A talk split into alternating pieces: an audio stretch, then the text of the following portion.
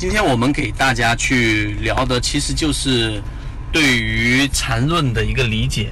因为本身缠论并不是所有人都能很好的去知道。那我们今天就用三分钟给各位去讲一讲缠论的一个核心，跟我们认为的一个关键。其实缠论本身，它在市场里面的存在意义啊，我认为它有一个独特的一个自己的位置。它的位置就是，呃，虽然说故人已去啊。但是它的整个文字和理论都留存在我们的整个市场当中，所以时间过得越久，越是这种呃感觉，这个理论值得花一个时间，然后我们系统的帮大家去整理出来。所以当很多人有疑问的时候，我就想说。那我们来做这个事情吧，因为我们的圈子毕竟啊，这个长时间的有梳理一些理论，并且呢，花了三年多的时间，也不断的在我们的这种实践过程当中，给大家也看到了它的整个呃成功率啊，不能说特别高，但它其实已经高于了市场里面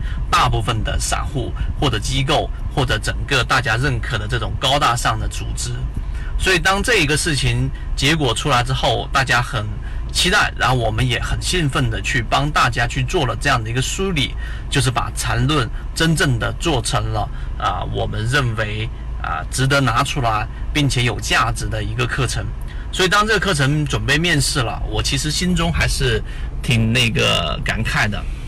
就是呃这个交易它总是很多人说是艺术，当然也随着整个人工智能的整个发展。很多人就认为说，我们用系统化的交易啊。会让整个交易会变得更加的这一种科学啊，好像是可以抵御市场的风险了。甚至于现在有一些叫做非常规数据的研究，也对股市交易有一定的帮助。例如说，对于特斯拉里面工厂的啊，他们在购买上的用卫星监测到的整个它亮灯的时间呐，它用电量啊，然后就得出一个结论：特斯拉会增产。那这个数据就比调研报告要及时很。多，于是人啊，就有人从这个地方进行套利。但随着市场里面不断不断的有各种研究方式和各种啊方案出来之后，我就在反思说，其实我们还真的是可以去呃，在这个缠论这个角度，因为缠论它的根本